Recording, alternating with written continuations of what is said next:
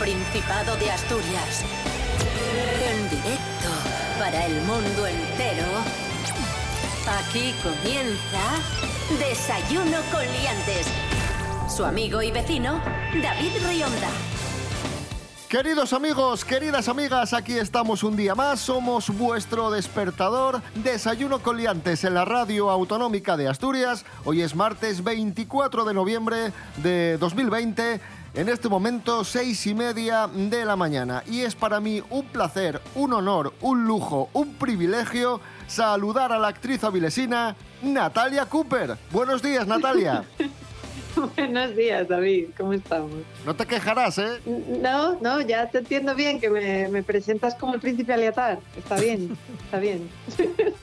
Y tampoco está nada mal saludar a Rubén Morillo. Muy buenos días. buenos días, David Rionda. Buenos días, Natalia Cooper. Y buenos días a todos y todas. Rubén Morillo, ¿qué pronostica la, la EMET? ¿Qué tiempo tendremos hoy en Asturias? Vamos a por ello. Dice la AEMET que hoy, 24 de noviembre, tendremos intervalos de nubes altas tendiendo a nuboso en el interior. Temperaturas que van a subir, salvo las máximas que se van a quedar y se van a mantener. Sobre todo suben, si acaso, un poquitín en la cordillera. Os digo datos, las mínimas serán de 6 grados en la zona del interior, en concreto en Langreo y en Cangas de Narcea van a ser las mínimas y las máximas en la zona de costa, como siempre, se van a ir a 18 en Gijón y Avilés.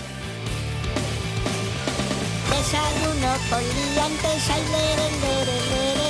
Desayuno con liantes, ay, lere, lere. Desayuno con liantes, ay, lere, lere. Desayuno con liantes, ay, lere,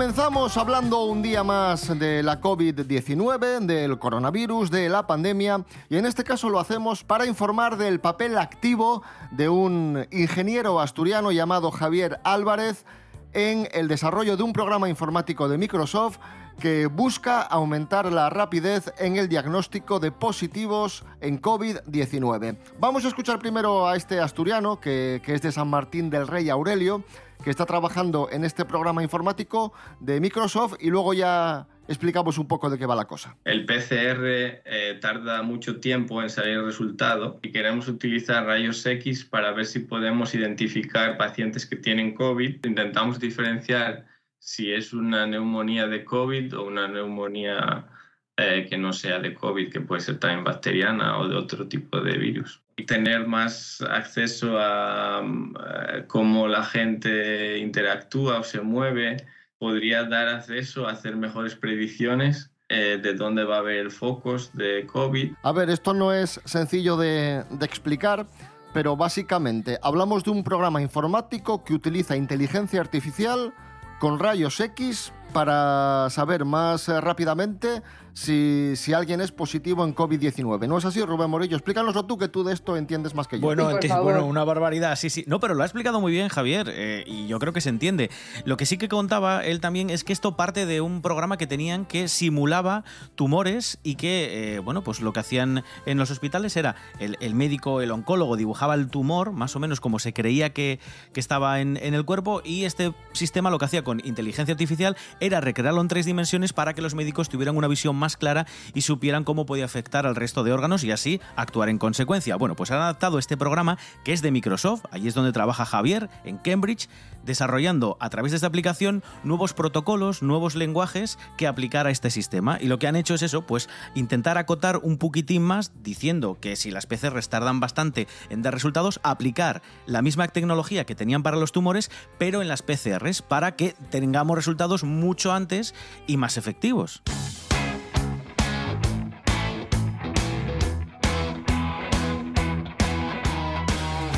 Y continuamos eh, hablando de más novedades del coronavirus y en este caso, por supuesto, de la vacuna, de la vacuna contra el coronavirus. Tenemos varias novedades.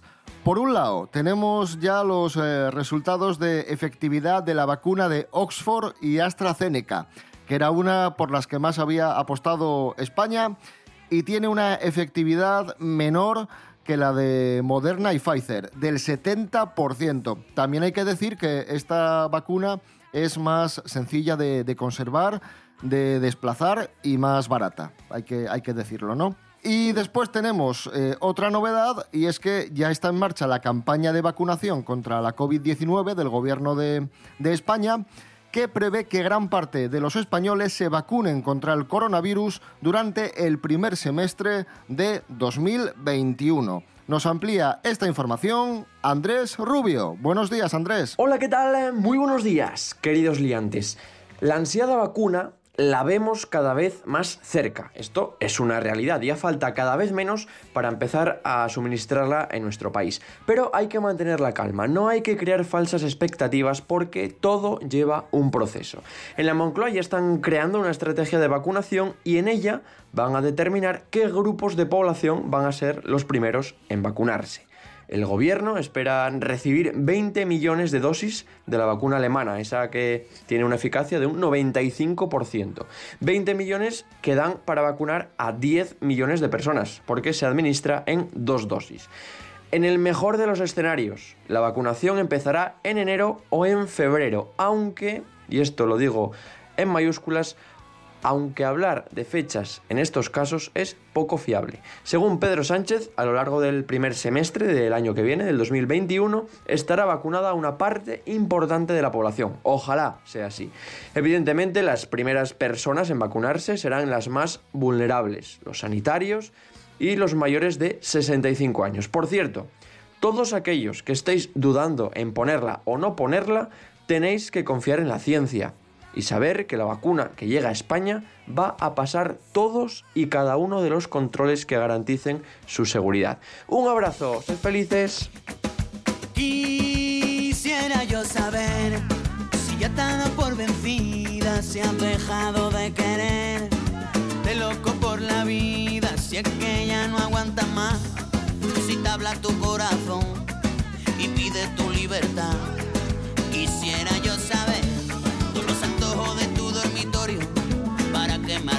Piel, que descose el verde de tus ojos, tan fuerte que yo ya no sé si por azar o por suerte soy el novio de la muerte que se esconde en tu sonrisa. Tengo prisa ya por verte, por tenerte entre mis brazos, porque cuando tú estás lejos no me late el corazón.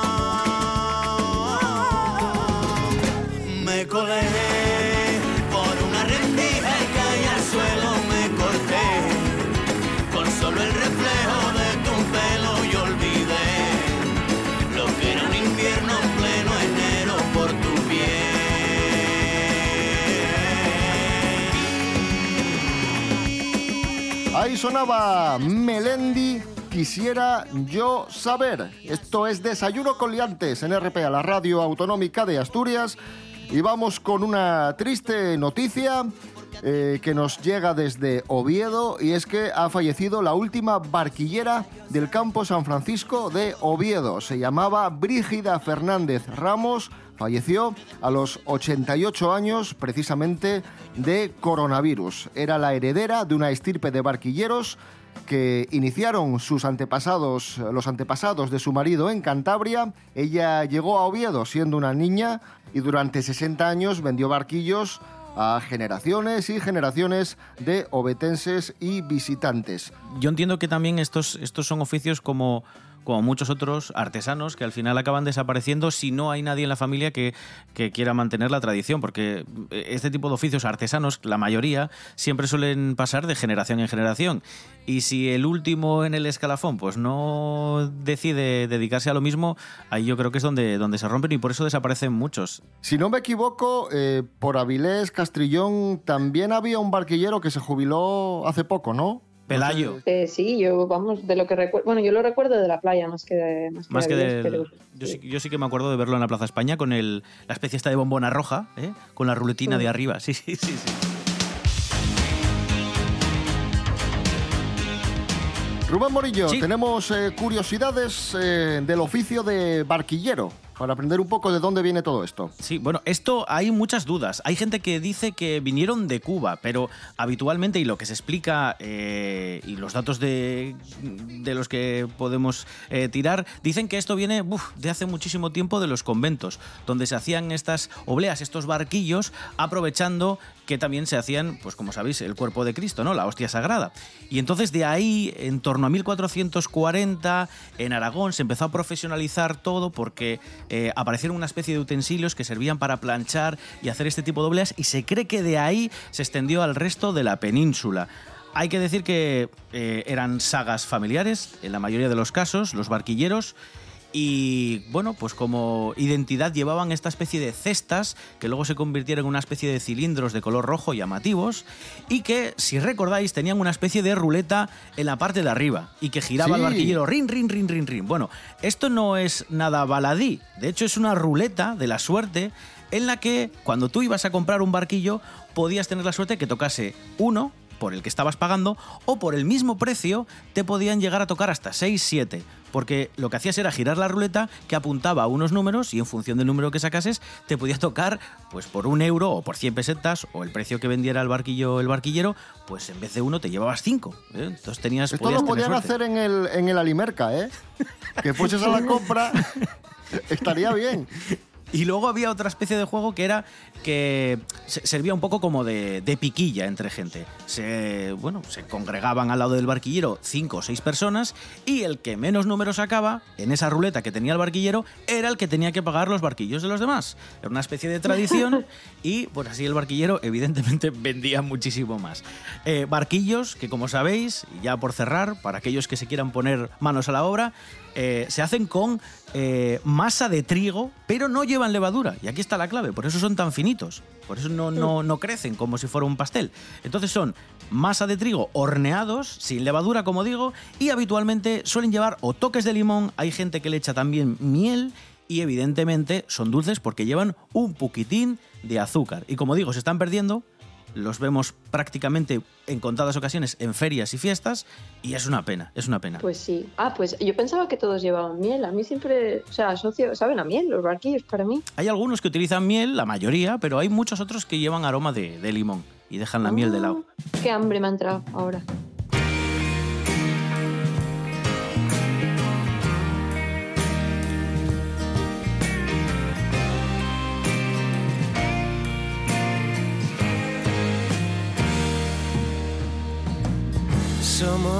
Como todo lo que gira por el universo.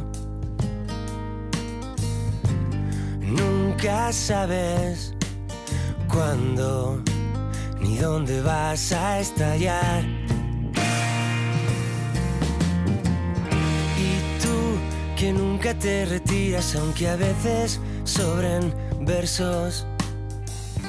Para ti las flores de todos mis jardines. ¿Quién fue? ¿Quién dijo que nada era eterno? No somos invisibles, somos de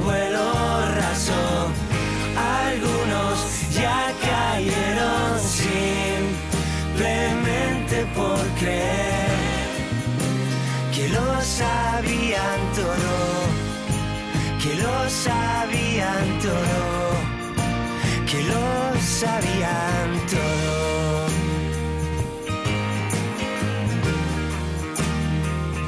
Alcanzamos las 7 menos cuarto escuchando a Muñeco Vudú, lo sabían todo. Esto es Desayuno Coliantes en la Radio Autonómica de Asturias. Hoy es martes 24 de noviembre de 2020.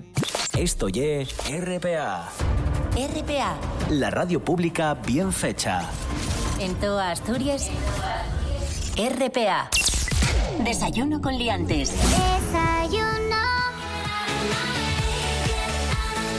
Noticias de famosos, noticias de famosos. Noticias ¿Cómo le de- gusta a David la, la Eh, prensa hombre, rosa? el salseo, el salseo.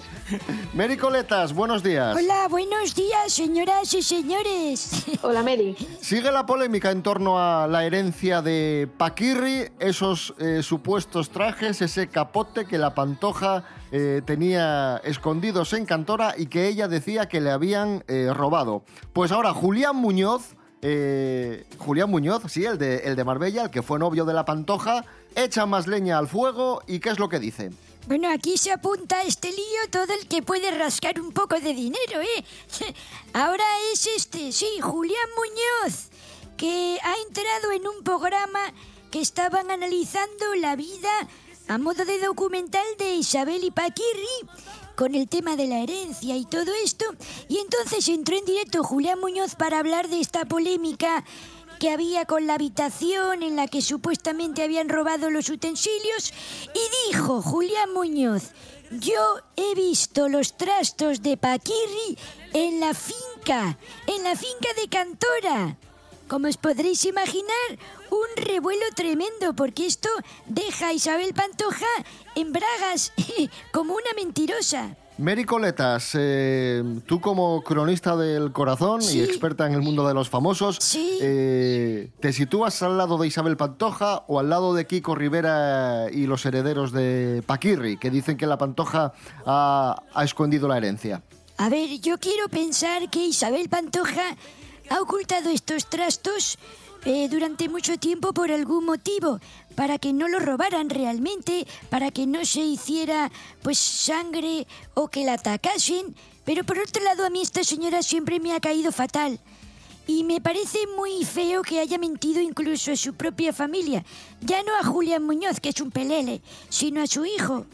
Que bueno, tampoco es que sea muy espabilado, pero hombre, no le engañes. Tenemos declaraciones en exclusiva de Isabel Pantoja, que ha hablado para Desayuno con Liantes. Vamos a escucharla.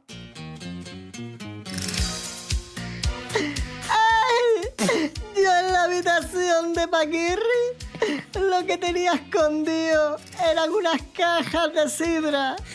Los trajes me los robó Manolín el Gitano en 1990. ¿Entiéndesme? ¡Ah!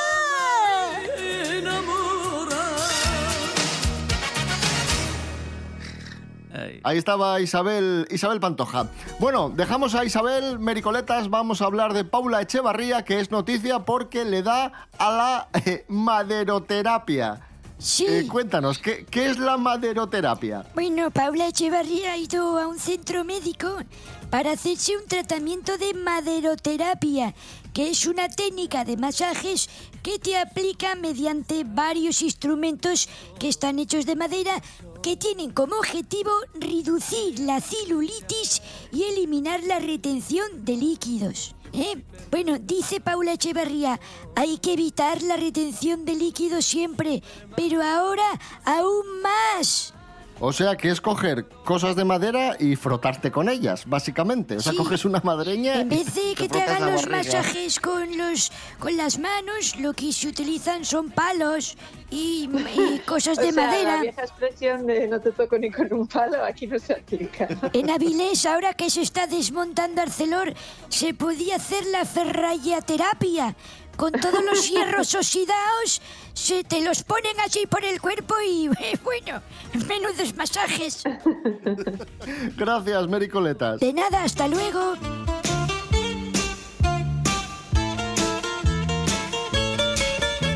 Y ahora hablamos de Camilín. ¿Quién ye Camilín? Eh, Camilín ye el fiu del desaparecido cantante Camilo VI, que es noticia porque supuestamente eh, está celebrando fiestas clandestinas en la casa de su padre. Vamos a saber si esto es verdad o no. Nos lo cuenta Jorge Aldeitu. Buenos días, Jorge. Muy buenas liantes. Hoy os vengo a hablar de Camilo Blanes Ornelas, que para quien no lo conozca es el hijo de, de Camilo VI, heredero de una gran fortuna, y para muchos en la prensa rosa lo llamamos Camilín. Pues bien, a sus 37 años eh, está pasando por un bache al parecer, y hace unos días esto le llevó a, un pequeño altercado con los vecinos porque los vecinos se quejaban de la alta música. Imaginaos, viven en Torrelodones en una gran mansión. eh, imaginaos el volumen de la música para que los vecinos se quejen, porque esas casas no están justo pegadas, son grandes mansiones. El altercado finalizó con la policía de por medio y cuando llegaron allí no estaba montando una gran fiesta, él estaba simplemente con su novia. Pero bueno, aún así estaba molestando a los vecinos. Según el vecino, esto no es la primera vez que pasa, sino que ya tiene montada alguna más. Y las personas del entorno están diciendo que ahora mismo Camilín está pasando por un bache, está bastante bajo de ánimos, que su novia María es un gran apoyo en estos momentos y que ahora mismo vive en el recuerdo perenne de su padre y que tiene una especie de depresión. Pues nada, a ver cómo Camilín afronta todo esto. Esperemos que se recupere, que vuelva pronto a la música, que es su sueño, y que deje un poco de tocar las narices a los vecinos que, que necesitan vivir. Un saludo, liantes.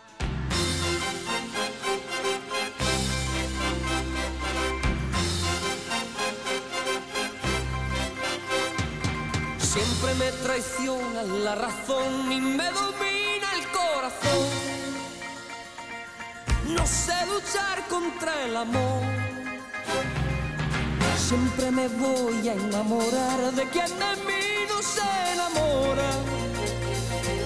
Y es por eso que mi alma llora. Y ya no puedo más, ya no puedo más.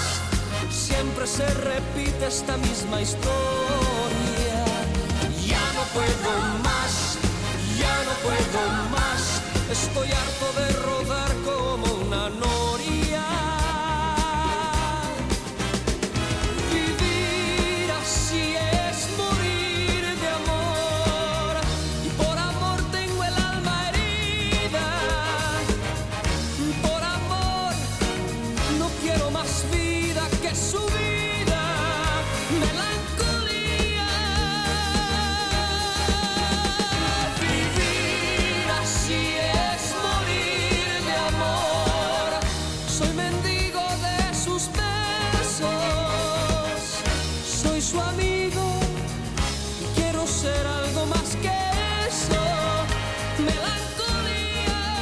Y ahí sonaba precisamente Camilo Sesto, Vivir así es morir de amor. Qué pedazo de canción, qué pedazo de voz tenía Camilo Sesto. Bueno, en el ámbito internacional eh, hablamos, eh, se habla mucho y sigue generando noticias Donald Trump, que casi un mes después de las elecciones de Estados Unidos sigue sin reconocer la derrota contra todos, contra su propio partido incluso, y, no solo eso, sino que ha metido a España en el ajo de sus movidas. No él directamente, pero sí uno de sus colaboradores más íntimos. Cuéntanos, Rubén Morillo. Esto es muy fácil.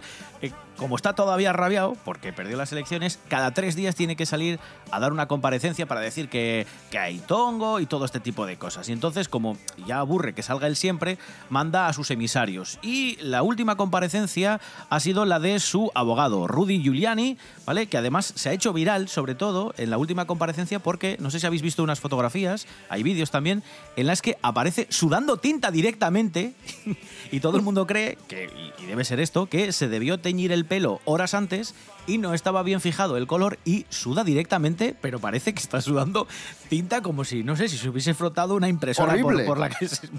Sí, sí. no Horrible, horrible. Es, es horroroso. Y dice este señor, en la última comparecencia, y aquí es con lo que nos vamos a quedar, ustedes deberían estar muy sorprendidos por el hecho de que nuestros votos, se refiere a los que recibió el partido de Donald Trump, estén siendo contados en Alemania y en España por una empresa vinculada a Chávez y a Maduro. Tú mira qué mezcla más guay. Eh, y, y hace referencia, evidentemente, a Hugo Chávez, presidente venezolano fallecido que hace unos años, y también al actual líder del, del país, que es Nicolás Maduro, ¿vale? O sea, él mezcla aquí a, a todo el mundo. La empresa en cuestión de la que habla en esta comparecencia es la compañía de, bueno, pues de aplicaciones electorales que se llama Smartmatic y que fue fundada incluso en Florida. O sea, poco tiene que ver con nosotros, aunque tenga aquí accionariado. Y lo que hace, pues nada, son, son, es una empresa que lo que hace es dar soporte cuando hay procesos electorales para votos, para conteos. Y sí, la dirigen dos técnicos nacidos en Venezuela, tiene accionariado español, se fundó en Florida y este hombre lo mezcla todo y dice que ahí está la culpa y que ahí hay tongo y hay cosas raras. Bueno, él, él tiene que alimentarse. eh, eh, hay muchos ejemplos también aquí en España, eh, partidos que se alimentan pues básicamente del bulo, de la fake news y de encender a sus acólitos, de, de- de- de agitar, ¿no? Entonces, bueno, Pero lo es, divertido es lo es que, que, tiene esté- que hacer. es que está en contra de todo el mundo, porque yo puedo entender que estés en contra de tu oponente político, porque evidentemente eh, te disputa las elecciones y además las pierdes, pues bueno, no te convence. Pero estar en contra de tu propio partido ya es raro, aunque esto tiene una explicación. Eh, si él pierde el liderato dentro de su propio partido, no puede ser candidato para las próximas elecciones, que es lo que querría él para evitar, como sabemos, muchos de los juicios que tiene pendientes y que ahora cuando aparezca, bueno, que aparezca no, perdón, ahora cuando desaparezca de la Casa Blanca se van a reactivar. Ya lo hemos comentado, que debe dinero al. Deutsche Bank, que tiene Claro, causas pendientes judiciales y entonces pues es normal que él quiera mantener el liderato de su propio partido para seguir siendo candidato. Pero Rubén, Rubén, que, que es muy curioso porque una de las, de las principales críticas que se llevaba Joe Biden de, de los republicanos era que era una persona pues ya con cierta edad, ¿no? Ya un poco mayor. Y entonces, este señor está pensando en presentarse dentro de cuatro años que tendría prácticamente 80. Claro, más claro. que lo que tiene Joe Biden ahora. Querubín, sí, sí, sí. Mira, estaba- ayer leí en el Mundo Today, Estados Unidos inicia la construcción de una nueva Casa Blanca para Joe Biden, como diciendo, el otro no se va, tenemos que hacer una nueva para él.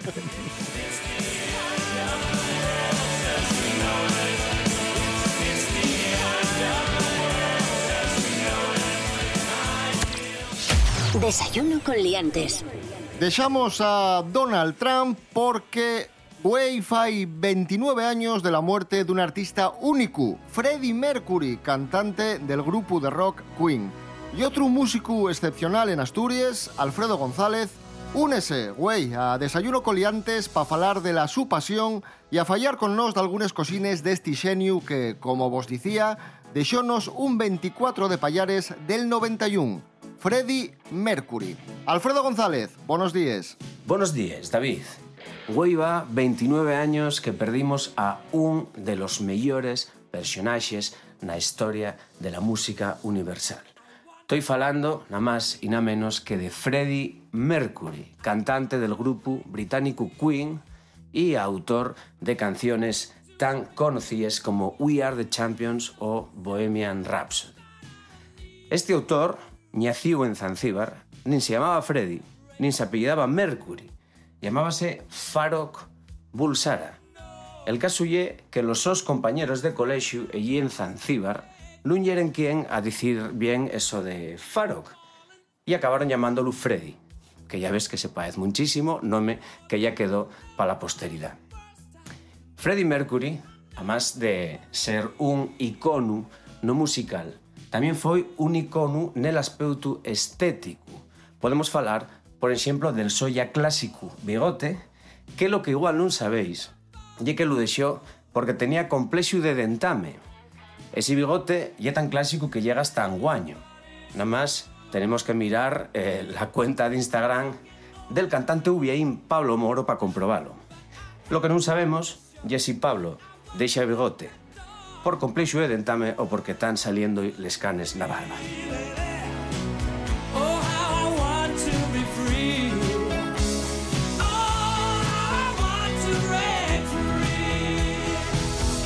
Broche de oro, colofón de lujo para el desayuno coliantes de hoy. Freddie Mercury, Show Must Go On, Queen. Y regresamos mañana a la hora de siempre, seis y media de la mañana. Y como siempre digo, no hay excusa para no escucharnos porque estamos muy presentes, eh, muy activos en redes sociales, Facebook e Instagram, Desayuno Coliantes. Y también os podéis escuchar en la página web de RTPA, www.rtpa.es, Radio a la carta. Rubén Morillo. David Rionda. Hasta mañana. Hasta mañana. Natalia Cooper, ha sido un auténtico eh, privilegio.